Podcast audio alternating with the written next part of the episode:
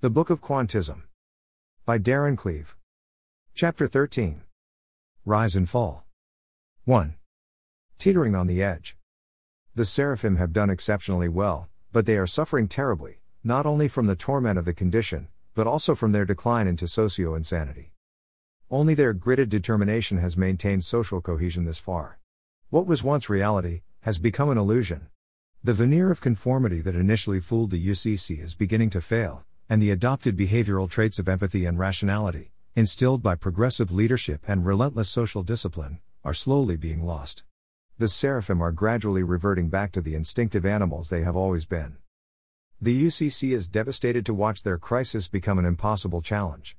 Their efforts have allowed them to reach new heights of sophistication by delaying the onset of socio insanity, but now the primary instincts are slowly and unstoppably overwhelming rationality. The familiar indicators of social collapse are ominously present. Their world is over industrialized and overpopulated. Pointless and immoral wars are raging constantly, sometimes territorial, sometimes religious or political, often simply because it is lucrative to sell weapons. There are global shortages in food, water, and fuel. The power of finance and industry is pushing the economy into crisis.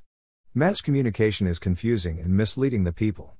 Trusted leaders are mindlessly subservient to the ultra wealthy, and uncontrollable consumerism is justifying the mindless destruction of the environment and the planet's natural resources.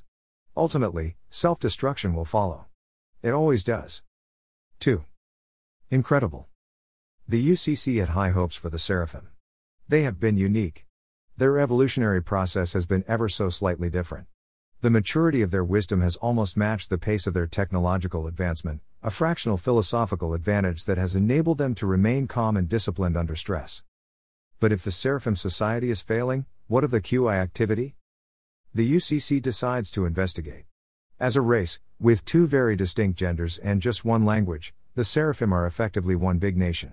Even so, they have always been extremely competitive, and though they have never split into countries or experienced ethnic diversity, it hasn't stopped them occupying rival territories, some of which have flourished much better than others.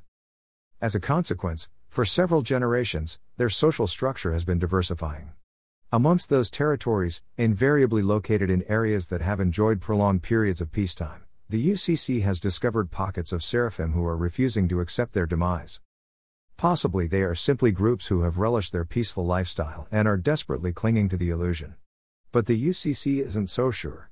It just may be possible that peaceful living has enabled, or even caused, the emergence of a new faction within their society, a small but growing number of individuals that possess a very different demeanor.